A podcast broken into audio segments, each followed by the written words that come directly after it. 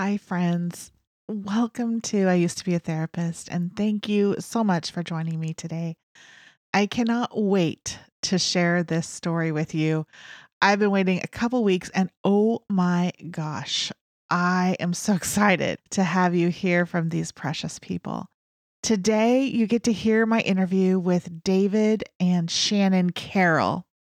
They're going to share an unbelievably interesting story how they were transformed, right? By a bizarre event. David had an event in his life that caused amnesia. It's crazy how our brains work. Anyway, I don't want to spoil it too much, but you need to know that this will keep you on the edge of your seat. Shannon and David live in Indiana with their three boys David is a pastor at a local church, and Shannon runs a very successful wellness business. And they are the co authors of the book One Thing Remains, and it's being released this week. I cannot wait to get my hands on that book. This is a story you don't want to miss. It's so inspiring. Let's listen in. I'm Dr. Wendy Bruton, and I used to be a therapist. Welcome to my podcast. Each week, I'll be sharing life, stories, interviews, and information that I know will be of value to you and to your life and to the lives that you touch.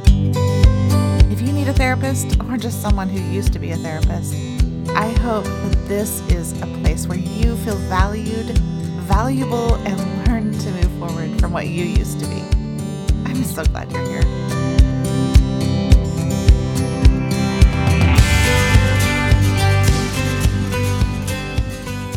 Thank you, Shannon and David, for being here today. I'm excited to hear your story and just to get to know you a little bit more and to hear all the things that you have to say. So thanks for being here and welcome. Thank you for having us. This is a real honor for us. It is. We're so just privileged to meet you and be a part of this. It's we've been looking forward to it. Oh, good. Me too. Me too. So, why don't we just jump in a little bit and tell us a little bit about yourself, uh, where you live, what y'all do, all those things. Sure thing. Uh, we live in Indiana, so the Midwest. We have three boys. We have one four legged friend named Raider who keeps us on our toes. and um, I'm a pastor. I've been in the ministry for over 30 years. Okay. And I'll let Shannon say a little bit more about her. I'm a registered nurse by background, although I am grateful that I got to leave the corporate setting about four years ago and come home full time to work with Young Living Essential Oils and homeschool our younger boys. Oh, that's exciting. So, four years ago, you got to leave. Woohoo! that's wonderful. That's really great. That's a good life goal for people, right? So, you, and you're a pastor. Yes. And are you a, a senior pastor? What do you do now? And so, the church that you're at. I'm at Vienna Baptist Church, uh-huh. which is in Scottsburg, Indiana. It's a small church, uh-huh. and um, just celebrated 14 years there this past January. Wow. I have to interject that when we got married, he was the worship pastor there, and I was his pianist. And we really enjoyed um, leading worship and could read each other's minds as far as worship. And it was not in the plan that I knew of when we got married to enter this world of pastor and pastor's wife. Um, probably a good thing that God doesn't tell us ahead of time what's coming necessarily. Right. And uh, but it's been a wild ride, but also one that I'm very grateful for.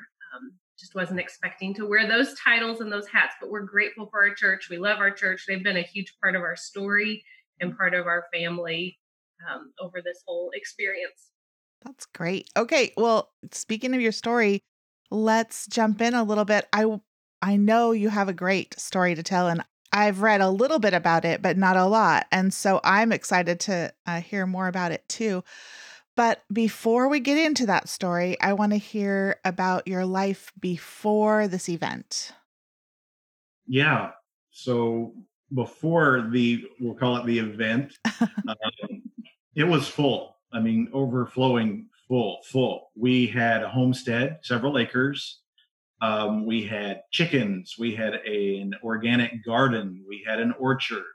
We had um, stocked waterways. We had, you name it, it was there. So trying to balance that, um, the demands, we grew everything from seed. So nothing was established ahead of time and so that and then just maintaining you know bush hogging and fields and chickens and all of that plus the church plus trying to be a good husband and a father and counseling others and everything you know weddings and funerals and sermons and all of that uh-huh. um, became um, just overbearing if you will it was a lot. We were, but it was, I mean, that's the normal thing. That's what everybody does. Everybody's busy. We all have full schedules. We all, when someone says, How are you? Busy and tired, but haha. And we just kind of um, joke it off. And that's how we were.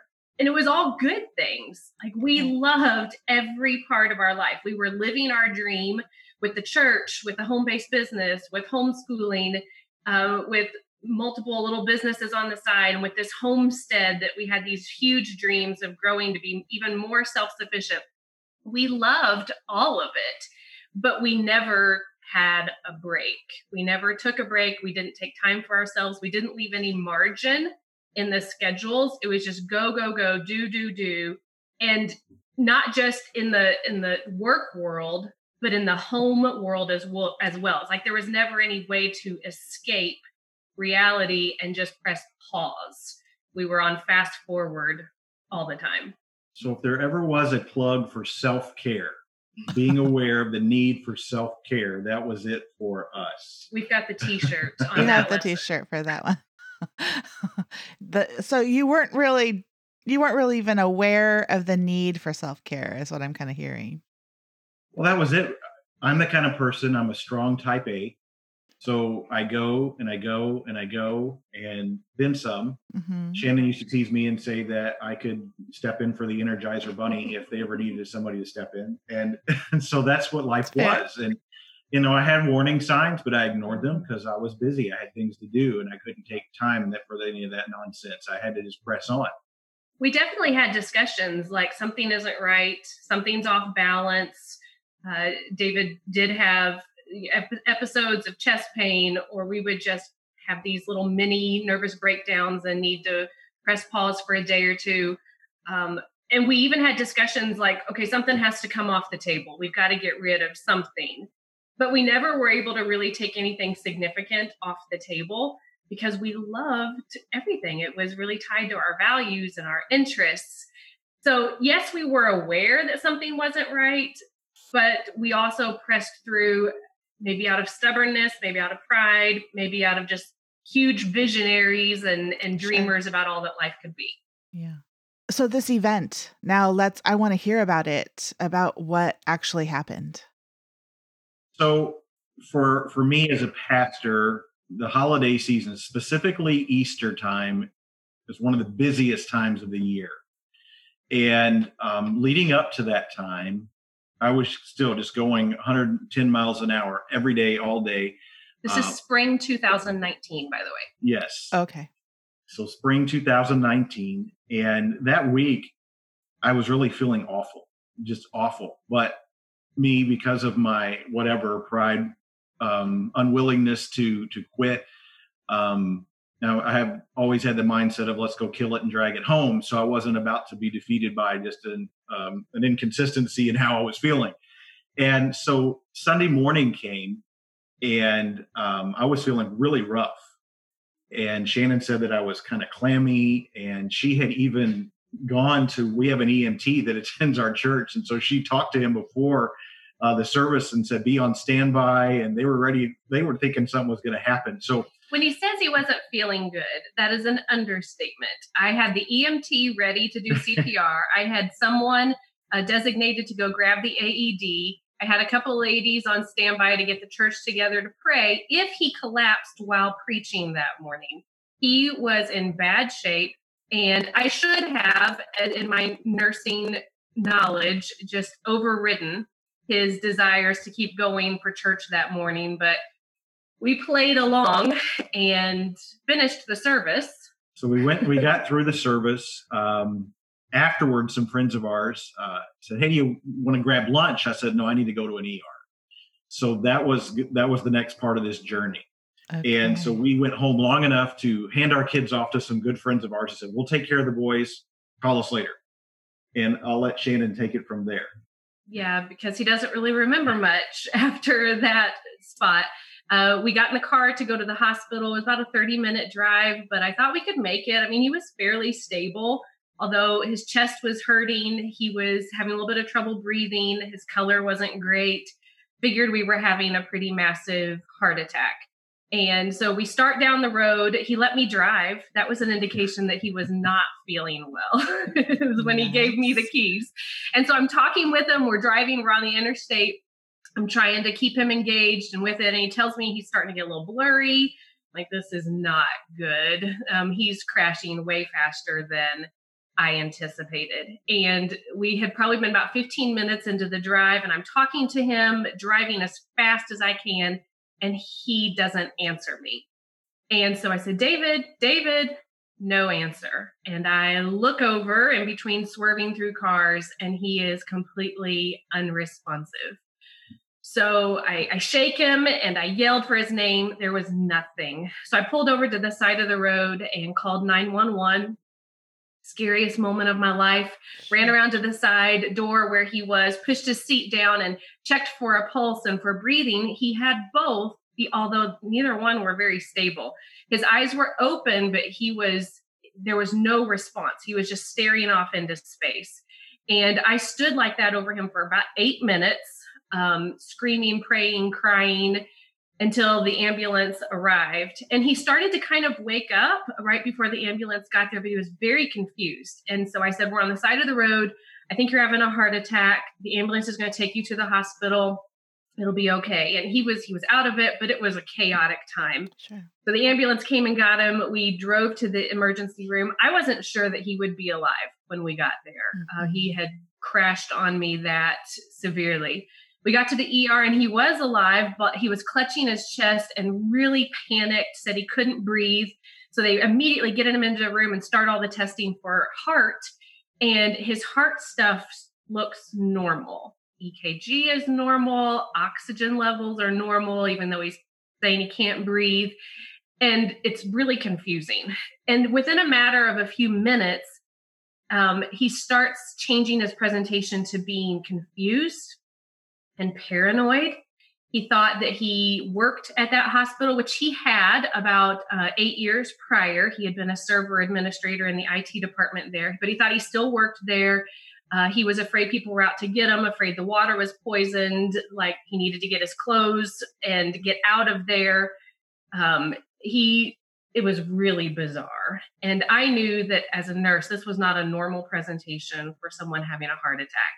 So the, I told the doctors and nurses, they started doing checks on his brain to see if maybe he was having a stroke. We had no idea. And it just kept getting more and more bizarre. Um, a funny story is a radiology tech came into the room and I let her know that he was really paranoid and thought everybody was out to get him. And so I left the room and she took her chest x ray. She had bones on her shirt um, since she was an x ray tech. These different icons were on her shirt. That really triggered him to think that, yes, she was an evil person.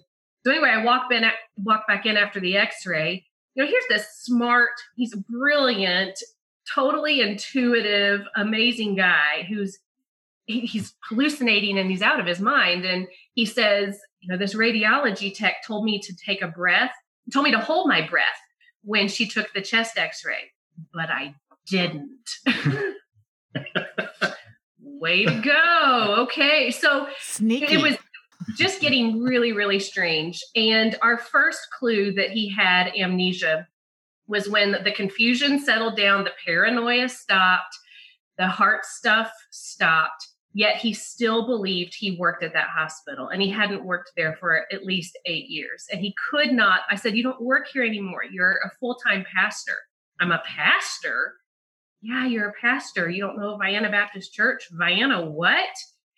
and so we started asking questions where do we live and he he thought we lived at our previous house and he thought our kids were still the younger boys were still in car seats and in reality they were 9 and 10 and so we're getting this weird picture of he's got amnesia but we still thought it was pretty temporary related to whatever had happened on the side of the road and we stayed in the hospital for about 3 days and every test came back completely normal and they said we can't figure out what it is. We don't know why he doesn't remember the last 8 to 13 years of your life, but sorry, go home. And they literally ran every test you could imagine. MRIs, CAT scans, they did a heart CAT, they stress test, all of it, blood work. Perfectly normal. Everything checked out fine. And so when all of the professionals ran through their regiment of testing, the neurologist came in and said, We just were going to decide that this is cumulative stress is what caused this episode. And so your memories might come back in a week, a month, a year, or never. Just go live your life. And so that's how I was discharged from the hospital. So I have a question. Has had anything like this ever happened before? Never. Never. And Never. Interesting. And the doctors even said, you know, we've read about this kind of thing. You're our first real life person that we're treating with this kind of thing. He, David, could remember everything from um, that Sunday evening in the emergency room. He he kind of came to late that night, and from then on, he remembered everything he was told. Um, it it it it was there but the last eight to 13 years of life were gone. But before the 13 years, he remembered everything. He remembered us getting married. He remembered his childhood. He remembered jobs he had had. And we came up with the eight to 13 years because our youngest was nine at the time, and he remembered him in car seat, in a car seat. Um, so that would have been about eight years. Mm-hmm. And then we came up with the 13 years because that's how long he had been at this particular church. And he remembered nothing about the church. Um, details in between the 18 8 to 13 years he knew some he didn't know others it was really strange what the brain chose to uh, shut down and um, what it allowed uh, but for sure everything before the 18 the 13 years he remembered after the eight years nothing fascinating so when you're in the middle of this event was there like a moment, especially for you, I guess, Shannon, was there a moment when you were like, holy cow, everything has changed? Yeah. Uh, when I left his hospital room that first night, we had been through a pretty traumatic day from mm. church that morning, preparing for an EMT to on the side of the road to everything else, realizing he had amnesia. And I said, I'm going to go to my parents' house for the evening and here's your phone, which he didn't know what an iPhone was. He said that looks a lot different than a Blackberry, which had been his last nice. device he remembered. And so I had to teach him how to use his iPhone and how to text or to call me if he needed anything. And I left and went to my parents' house. And after everything had settled for the day, and I'm it's dark and I'm in bed at their house, and just it's all hitting me. Um, I remember that moment specifically, realizing mm-hmm. some we're a part of something that's scary and that I don't understand. Uh, I chose to turn on some praise music and just pray and cry my eyes out mm-hmm. in that moment. But it was a pretty big defining moment for me. Mm-hmm. What was the like? Were there thoughts or feelings specifically that came to mind right then? Like, I, I like those words that you were saying that this is part of something big like something has changed and we're moving into something that is completely different, right? But but any, were there anything else? Just like what is this? This is bizarre. I can't I can't wrap my own brain around it. I can't understand it. Um I believe that I knew that God was holding us but I also felt like we were kind of in a free fall. Mm-hmm. Um, so it, yeah, it was just overwhelming in that sure. particular moment. Yeah. Uh, so you came home. I mean, eventually, uh, three days later, and then what? So if you can imagine walking into your home where you've lived for years and not recognizing anything about it as though you walked in the door for the very first time, not knowing where your clothes are, not knowing where your toiletries are, not knowing where the dishes go, none of it. That's exactly, and I kept referring to it as her house. I was walking through the house and I noticed that the hot water heater was leaking. I said, Your hot water heater is leaking. You need to call your plumber. She said, Well, our hot water heater can be fixed, and our plumber's phone number is in your phone. there was an emotional detachment from anything he didn't remember. So, just that small example of the um, water heater, he didn't remember that water heater. He didn't remember that house. As far as he knew, that was not his house. It, you know, just yesterday, quote unquote, he was in a different house in his mind, how it was playing out for him. And so there was it was one of the biggest struggles yet also gifts for us was his emotional detachment to everything that was familiar to me um, so she used it as an opportunity to get rid of a whole lot of stuff because I wasn't attached to it anymore. Didn't care anymore. that so is brilliant. my garage.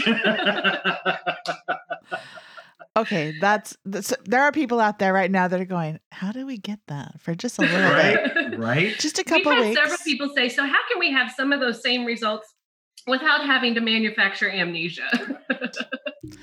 and well, and so inside of all of this, trying to reacclimate to the house, to the neighborhood, um, trying to figure out my way around town. Okay, so what was going on in your head as far as like, I mean, what were your thoughts and emotions and feelings about this event while it's happening?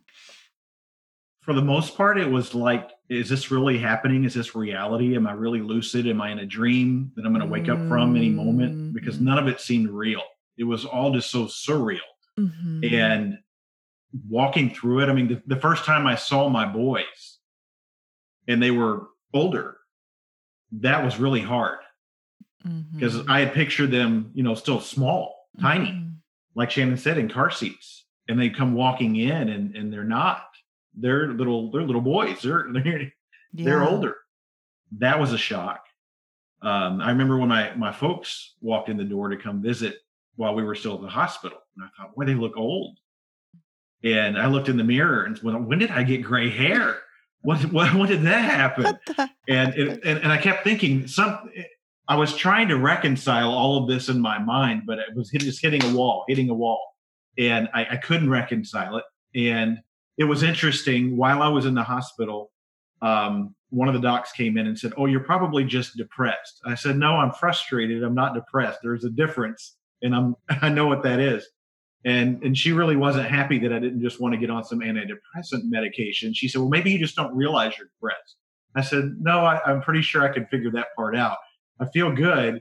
I just am completely frustrated because I don't know how I got here." And and so working through those things and then just walking our property, looking at all that needed to be done there I was looking at the garden. I looked at the chickens. I remember asking Shannon, I said, Why do we even have chickens? I don't even like chickens. So that was your idea. and she said it was my idea. I'm like, all right. But but but taking stock in everything that we had there, the house, the homestead, and, and just just that, we realized, even in amnesia, we we had a discussion. We don't know how this is going to turn out but we have to put everything on the table because sometimes you have to get rid of the good to make room for the excellent. Absolutely. And so we had we had a lot of things that were really really good. Mm-hmm. There's nothing wrong with a garden. There's nothing wrong with having chickens for eggs and whatever. And there's nothing wrong with all of that. But because that it was just adding to the stress, the level of stress, sometimes you had to get rid of that. And so we literally put everything on the table my pastoring, um, which I didn't know any of those people at that point anyway. So it, again, it was emotionally detached. It would not have been difficult at that point to walk away. Um, the homestead, the chickens, the garden, the orchard, all of it, we put, and we we had to to start making some decisions about what do we need to let go of, so that we can not repeat this cycle. Um, and if this is going to be what what is new and what is our our ever after now, right? Mhm. Then we're going to have to figure this out as we go. And we had some really intense conversations about what's next. Um, we went to the church. She Shannon took me to the church, and I so hopefully jar some memories and nothing. I found my Bible there, and I said, "Oh, it looks like I preached through this and this based on this Bible," but I had no recollection of that. Um, and then so here are all these people that were supposedly dear friends of ours that we'd had for over a decade that I knew nothing of. They all, and the weird part for me was to try to understand okay, all these people know me and they have these expectations of how they knew me, but I cannot reciprocate any of that because I have no context for them whatsoever. Mm. Can you put a name to the emotion that that brought up for you? Like all of that stuff, like not remembering all of these things, right? What what was the emotion or emotions that that, that came up for you? Um, a couple things. Mhm. It would have been real easy to fall into the why is this happening to me Mhm. right because i was i was all set up and ready to go for a, a big pity party and i can't believe this is happening to me but then at the very same time i came to myself and i said well why isn't this happening to me who am i that i would be someone that i'm above anything in life you know so so different happening to me i'm not and so i was wrestling within myself daily Mm. and and and battling within myself. I mean, I had these vivid dreams where my brain was trying to reconcile all this. For example, one of them, um, I was I was going down this this business, it's like a hallway of an office building, and there were doors on each side, but they were all locked and it was dark. I could see, but at the end of the hallway there was another door and there was a light behind the door. This first dream I had while we were still in the hospital, and so right when I was reaching for the doorknob to open the door, the the physical lights of my hospital room came on and somebody announced phlebotomy and I was so frustrated because I knew my brain was wanting to show me something. Well, that didn't happen. Well, then after that, we we got home and I had a couple more dreams. One of them um again was I was in a hallway and there were just these doors. I would open a door and there would be a door in front of me that would just slam. And so I would open the door. And so that's all it was. It was a hallway of me opening and slamming doors. That's all the dream was. I knew my brain was just still working, trying to Mm. figure this out. And then the, the final dream was I was in an uh, information systems server room where all the computer server systems were. And I was going through, it was my job. Every single one of these servers, just row and row and row, all of these servers had errors. And so it was my job to go through and catalog all of these errors and then prioritize which ones we would address first. And I knew what that was about. My brain was trying to figure out what in the world just happened here, or why was I locked out?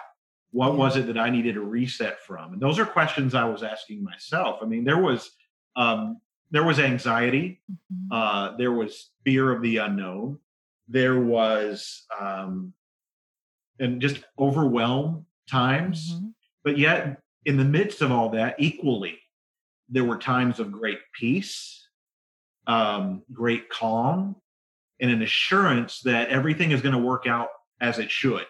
Mm. How that was going to work out, I had no idea. And and the the interesting thing about it, I, I did start to to meet with some of the people from the church, and everybody, of course, had amnesia jokes. So, do you remember you owed me money? I'm like, get in line, and and so they were just you know, what people don't know what to say, Sure. right? And I would just say things like, well, just remember, meeting me is like every time's like the first time. So and and just trying to make light of it because I I did not want people to feel uncomfortable. Sure. And and I thought I really don't have anything to lose because I don't know these people. Yeah, you're not really connected. It's like And- 50 first dates, right? Like It is It- it- exactly, and but but yeah. So so many. I can't put my finger on just one emotion mhm, but just so many. because every day there was a different set of emotions that I that I would walk through. So I want to ask about your relationships. So maybe especially for Shannon just to ask I just would love to know how your relationships were impacted by this, right? Your relationship with each other, but also the relationship with the people that he didn't remember, but you did.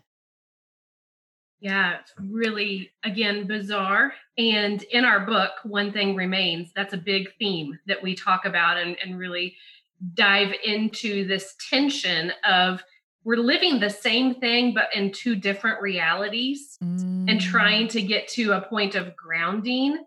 And it was an exhausting daily, moment by moment struggle. We're both in the same room. We know we've both lived the same life. We have very different understanding about that life Mhm. and very different interpretation of reality. So, as far as relationships, you know, we've mentioned our church and how dear they were and are to us, yet he didn't remember them. And remember, I said the things he didn't remember, he was emotionally detached from. So, here are these people that are literally carrying us. They are bringing us food every day. They are sending us letters. They're sending us on trips. They are outpouring so much love and I'm feeling the love so deeply, feeling the connection to them so strongly and being literally carried by them. And yet, in the same room as my husband, who they know and love, and I know he knows them, but he is totally aloof. And Mhm. he's like, that's nice. Those are nice people. That was really a sweet thing that they did. But there was no connection, no Mhm. emotional connection. And him talking about if his memories never came back, not being able to go back to that church was ripping my heart out. Sure. And I was fighting to get back to what normal life was before um, when he was, he really didn't want a part of what life was like before. He wanted something different. So Mhm. those relationships grew stronger because I needed the those people who were normal and understood reality. Yet there was tension in them because I'm also carrying my husband who doesn't know them.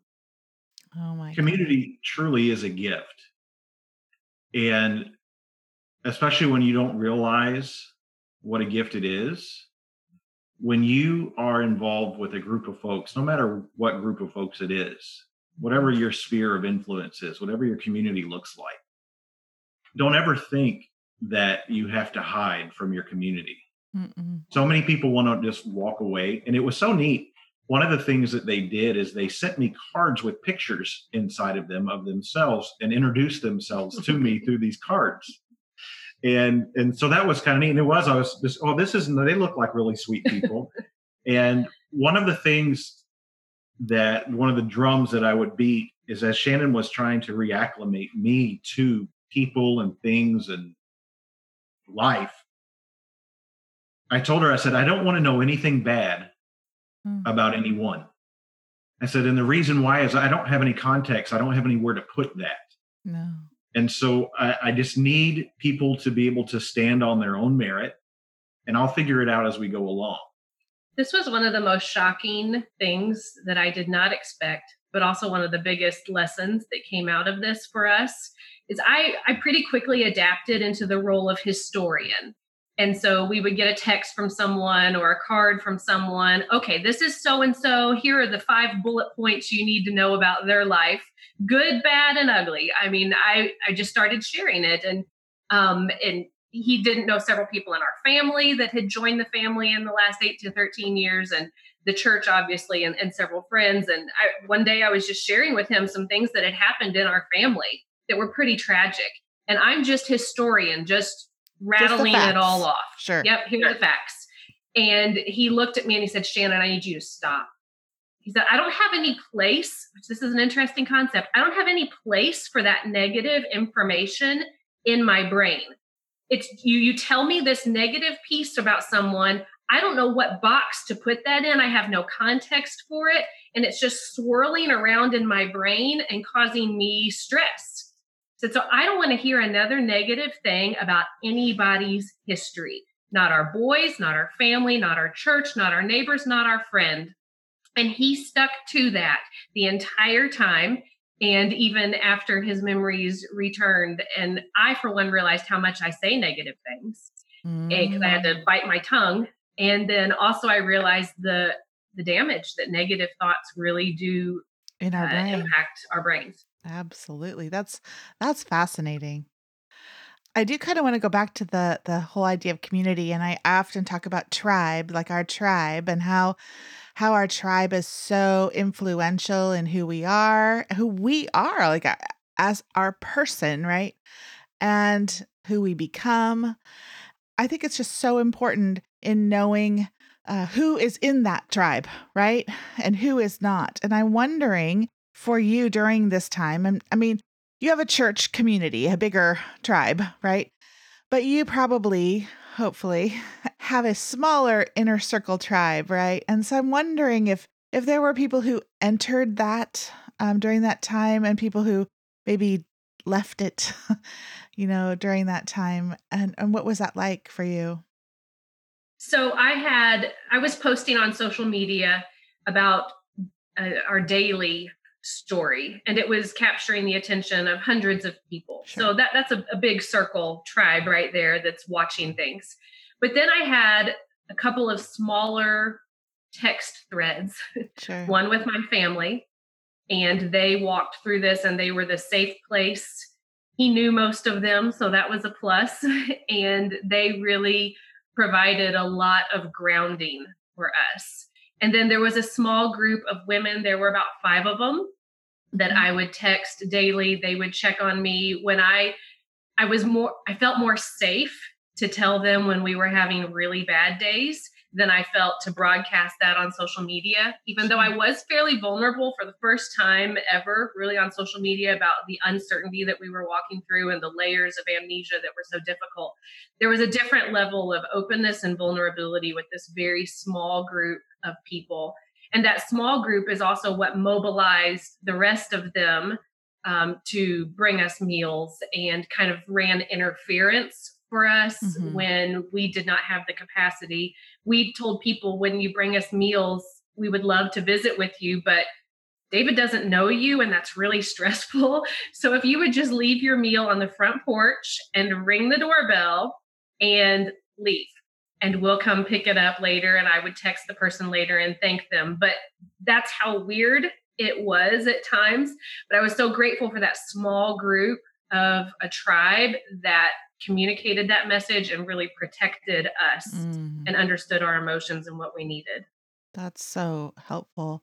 Were there people who just didn't understand and were up? I mean, Yeah. okay, so here's the thing.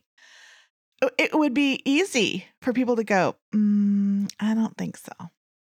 I would imagine, to be honest, that you thought that at some points, right? Yeah. Yeah. We felt a little crazy. right? and and maybe you felt like I would wonder if I was talking to somebody like, how can you not remember that? Are you serious? Are you faking this? I Mm. mean, really, uh, if you the bottom line is, are you telling me the truth? Yeah. Right. I asked that one time. I said, "This isn't a game, right?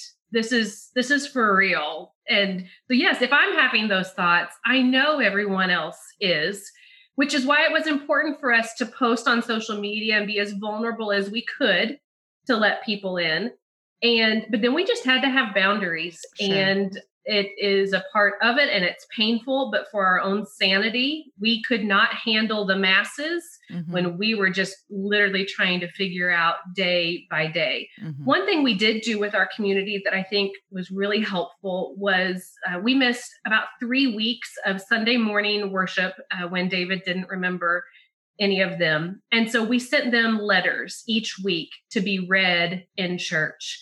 And they felt like they were getting a little bit of special attention from us. They didn't have to just read the updates along with everybody else on social media. They got a heartfelt note from us to be read in church. And I think that that helped. But yeah, there were people who misunderstood every part of it, questioned a lot of it, questioned our motives in posting and in writing a book, even.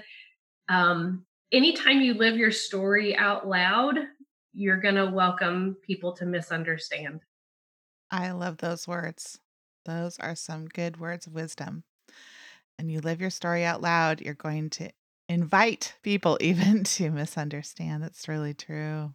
The cool thing to remember is that out of a hundred people, there might be one or two negative voices, mm-hmm. but your story of being lived out loud and transparency and strength is going to positively impact the other 98. Absolutely. So I had to tell myself, don't listen to the one or two negative voices. They do not represent everyone. That's right. And I told Shannon in the middle of all this, I said, you know, I don't understand why us. I don't understand why we're walking through this, but we are.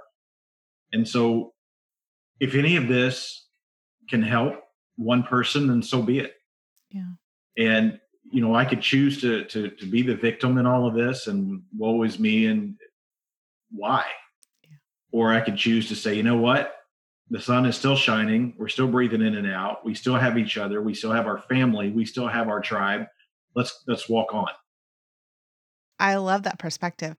I would love to hear about how it was with your boys.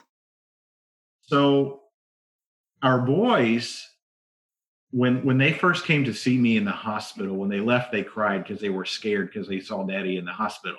Sure. And they didn't understand it. But they really began to have some fun with it because they're big into all of the, like the Star Wars and the Marvel movies. And one of them we had just seen the week before, and they're like, "You cannot not remember going to see that." So they're like, "Good, we get to go see all these movies all over again." and so they had a great time telling me all about the characters and all about the things. And do you remember? No i don't remember. Oh well let us tell you about and they would tell me about little things we had done. And, and they actually david had to calm us down because it's so weird. He lived all of this with us. Hmm. but we got to this point of being really excited about telling him retelling the stories of our life. You know we'd want to go through the photo albums and the memories and say dad this happened and this happened. And we're so excited to tell him but yet his brain like literally 98 99% of the information he's taking on taking in second by second is new information. Mm-hmm. and he would have to say guys my brain is time full. out. No right? more stories. No more stories. Let's just live life. I can't handle any more stories. And so we'd all have to shut our mouths and just be present in that moment. Um, and so they they cried at times. They had questions. They prayed for him. Um, but kids are really resilient. Yeah. I'm wondering about your emotional connection to them. You know, you were saying that the people that you didn't know, you didn't have an emotional connection to. And these are kiddos, right? That are your kids. Do you know that they're yours, but they don't look like them. They don't act like them, the ones that you know in your head, right? So, yeah. how did you, I mean, did you have that emotional connection with them? Um, so the hard part was, as I mentioned, um, was when I first saw them. And for me, in that moment when they left, I remember thinking, if this was hard for me, how hard must it have been for them? Mm. And at that moment, I made a conscious decision that they're they are my kids. Just because I don't remember some history doesn't change the fact that they're my kids. I'm their dad. And so I had had just reasoned in my mind that I'm going to do whatever I need to do to be dad so that they have calm assurance in in their lives in their home. Number one to know that no matter what i still love them because mm-hmm. i did even even in that. Like well these are my boys just because i'm missing i told them i said you know the the easiest way for me to explain this to you as as as kids would would be to say like somebody just took an ice cream scoop and whoop a bunch of my memories and they're gone and they're they're just put somewhere else for right now. And I said, so I need you to help me understand, and we're going to make new memories, and we're going to have, you know, we're going to make new times of fun, and we're going to do some things together, and we'll figure it out as we go. I can affirm that he was and is, but especially during that time, there was a really um, special tenderness that he had. Um, we don't we don't give enough credit to how much stress impacts our day to day interactions with those that we love. And when his brain had shut down all of the stressors, it really had. It didn't remember anything that had been stressful. It left a lot of room for new connections. And there was a tenderness and a sweetness um, that he had, especially during that time he also had you know that emotional detachment. So he had like this outsider's perspective on the boys. And i remember he would say okay i'm noticing this personality trait about this one and I, i'm seeing this and i think it's because of this. And he was constantly evaluating. Fascinating. That's so interesting. So i want to move on to hear the story of how you ended up getting your memory back. Yeah, it's um it's amazing actually. So one of the things that I mentioned to Shannon, I said, "Do we ever get away? Do we ever just get out of here?" And we he said that in the ER on day one when he's relearning our life. Do we ever take vacations? Mm. And I said, Well, mm. you get about four weeks off a year. And last year we only took two of those, and those were for business trips for me. So no. And so at that point, I wanted to get away because I didn't know what normal was. I just knew I wanted to get away and just be mm-hmm. so that I could take some time. And so some friends of ours um, got us a place in Florida, Fort Walton Beach or wherever we were in Florida. And, and so we were there and we were right on the, right on the water and I'm gonna interrupt you and say I knew that this trip was going to be part of our healing although I didn't know how. I didn't know that his memories were going to come back or not, but he had been so passionate and intentional and urgent about needing to get away. I knew something, some type of healing was going to happen. And in our book, we talk about the roller coaster that this week actually was, which we won't go into that now. Um, People will have to read your book. We can, we can. So we, we had some of the most intense conversations regarding the future that week just sitting on the beach. The tide's coming in and going out, and we're talking about what's next. And I had already said, you know, it looks like I'm I'm here in this place. I probably will not be going back to the church. I'm probably just going to go and do something different. My heart was being ripped out at and, that moment. And so we had some some really intense conversations. Plus, she told me you didn't know me anymore. That came up. Well, if you can imagine. well. So here it is. There's here's all this gluten free, oily, stuff that was like, here you go. I was like, where's where's regular toothpaste and where's where's the Tide laundry detergent and where's you know Krispy Kreme donuts and what is this stuff called quinoa? I can promise you, I never liked that. And so all of that, and I said, and I did. I said to her, I said, you're not the same person, and I didn't mean it in a harsh way. I just meant it in a in a in a in you're a way that I remember. Mm-hmm. It was just different and I was trying to to to reconcile that. And and so we we had some really intense conversations. But every morning I would get up early and sit out on the balcony and I would read my Bible and just pray and then just watch the sun come up over the water. And it was such just a time of refreshing and and peace there. But that, every day, and then so Friday morning came, and and the day before we had had a really intense conversation, and so Friday morning it was before 6 a.m. So I'm sitting out there and I was reading and um, I was finished and I stood up. The sun had just come up and I stood up and you know when you stand up too quickly and you kind of you kind of darken. Well, that's what I liken it to, but it wasn't like that. I blinked and everything was black. Just that fast. And I thought, oh no, now what's happening? So I just reached out and put my hands on the, the balcony railing that was there and it felt like an eternity, but I'm sure it was like 10 seconds or maybe even less than that. But I'm thinking, what is this? And all of a sudden, I had this this tingly feeling like cold chills, but it was started in the top of my scalp and just whooshed through my body and and out the bottom of my feet. And the next blink, everything's back, and I'm thinking about church stuff. Just that fast. And so nobody else was awake yet. And so I ran inside and I woke up Shannon. I said, Shannon, Shannon, I think my memories are back. And she said, Are you kidding me? I said, Why would I kid about this? Ask me something. And she said, I can't think of anything to ask you. I said, You're not helping me. And so finally she asked me, um, who, was, who was this person? I said, Oh, that's Christy's mom. And then we just stood and cried like babies. And because everything had just come back. In an instant, it had, they had all just, just that fast come back it was wild. So then we started quizzing him on all the things that we hadn't told him during amnesia and um, realized truly everything had been unlocked. everything. 26 days of amnesia. And we didn't know when we left the hospital if they were going to come back that day, that week, as he said, that month, or never. We were just living life, adjusting, praying, surrendering.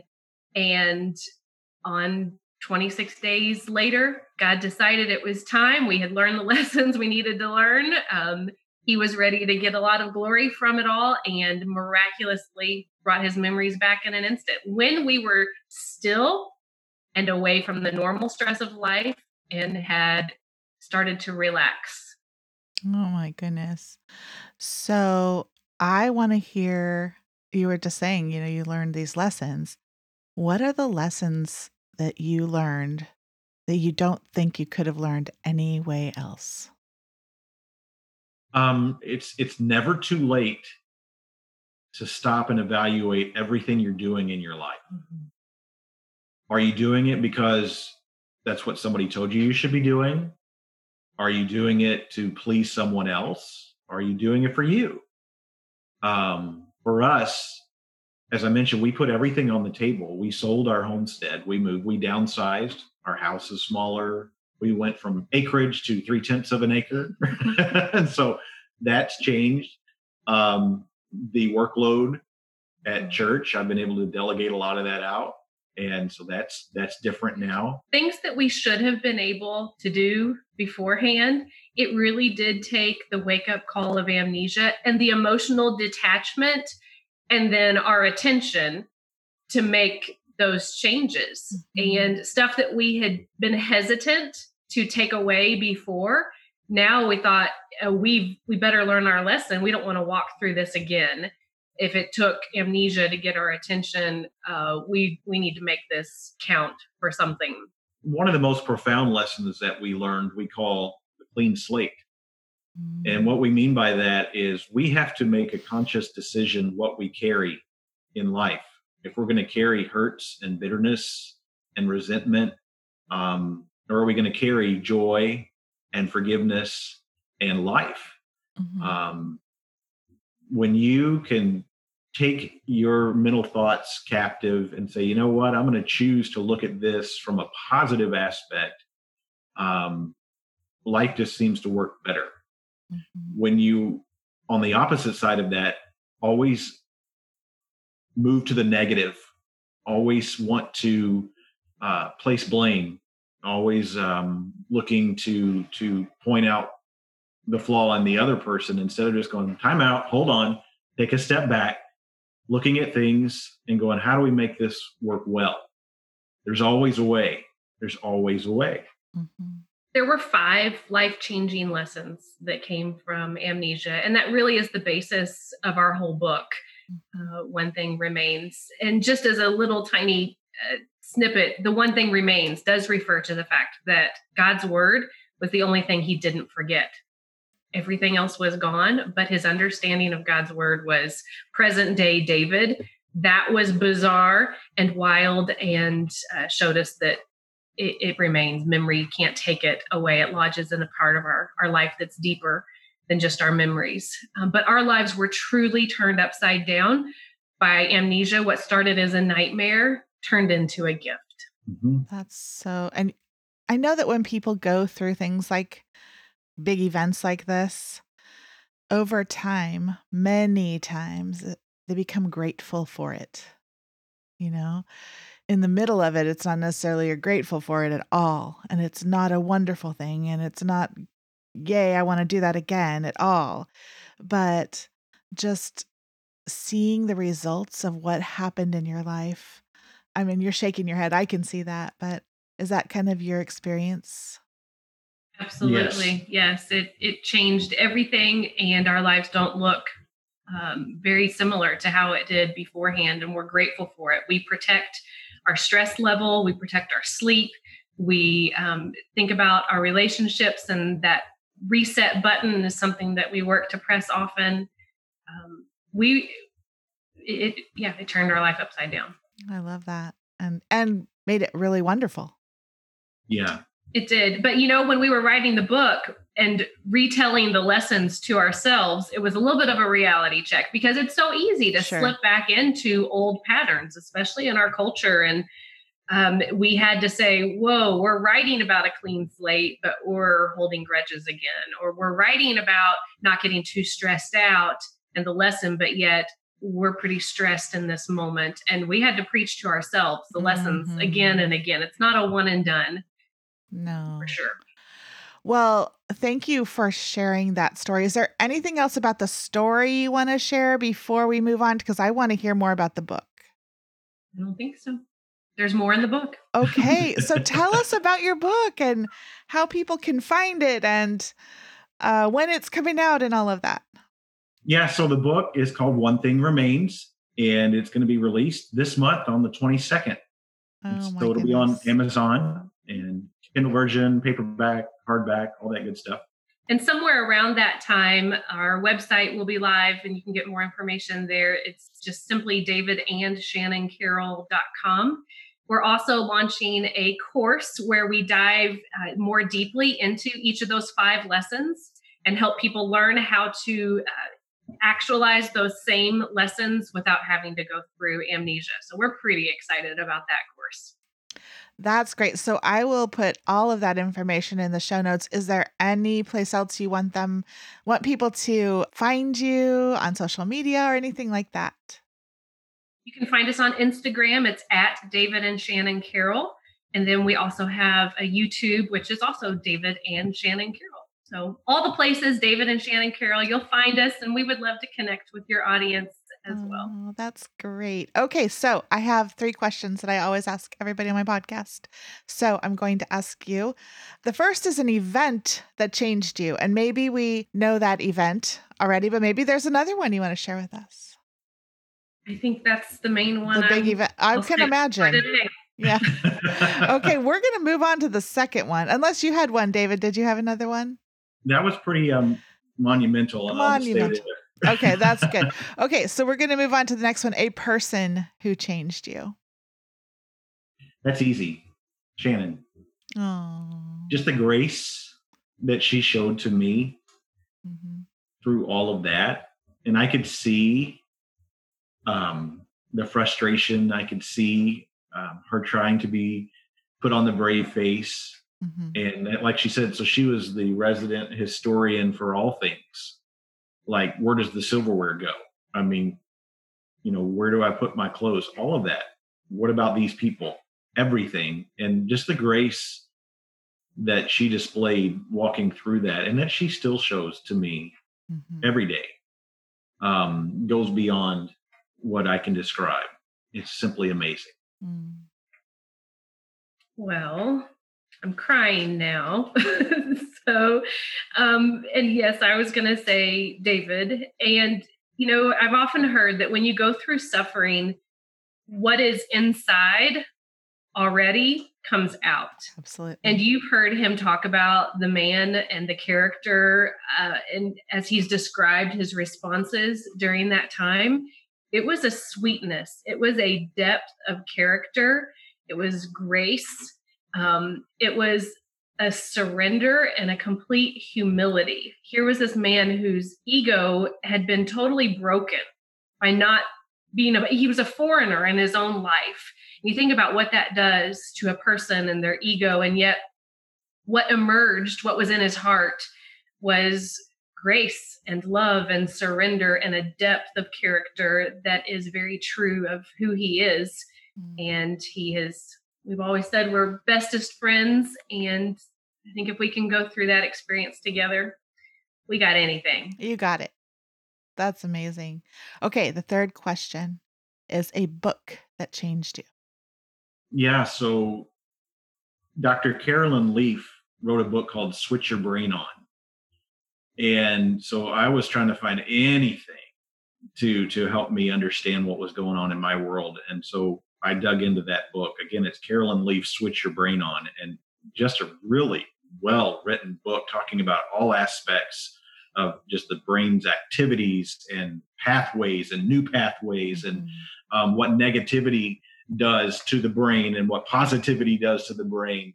But just a really well written book. Great. I've not heard about that. I will I will put that in my in my Amazon cart right now. yes. And she has a 21 day brain detox about changing our thought patterns. She is a, a brilliant person who really uh, helped us during that time. Um, mine, besides the Bible, of course, is a devotional book that someone gave me during amnesia time, and it has stuck with me to be something that I read every day called Streams in the Desert. And it basically helps get a right perspective on suffering, which it doesn't sound so exciting, right? But short little devotionals that each day help.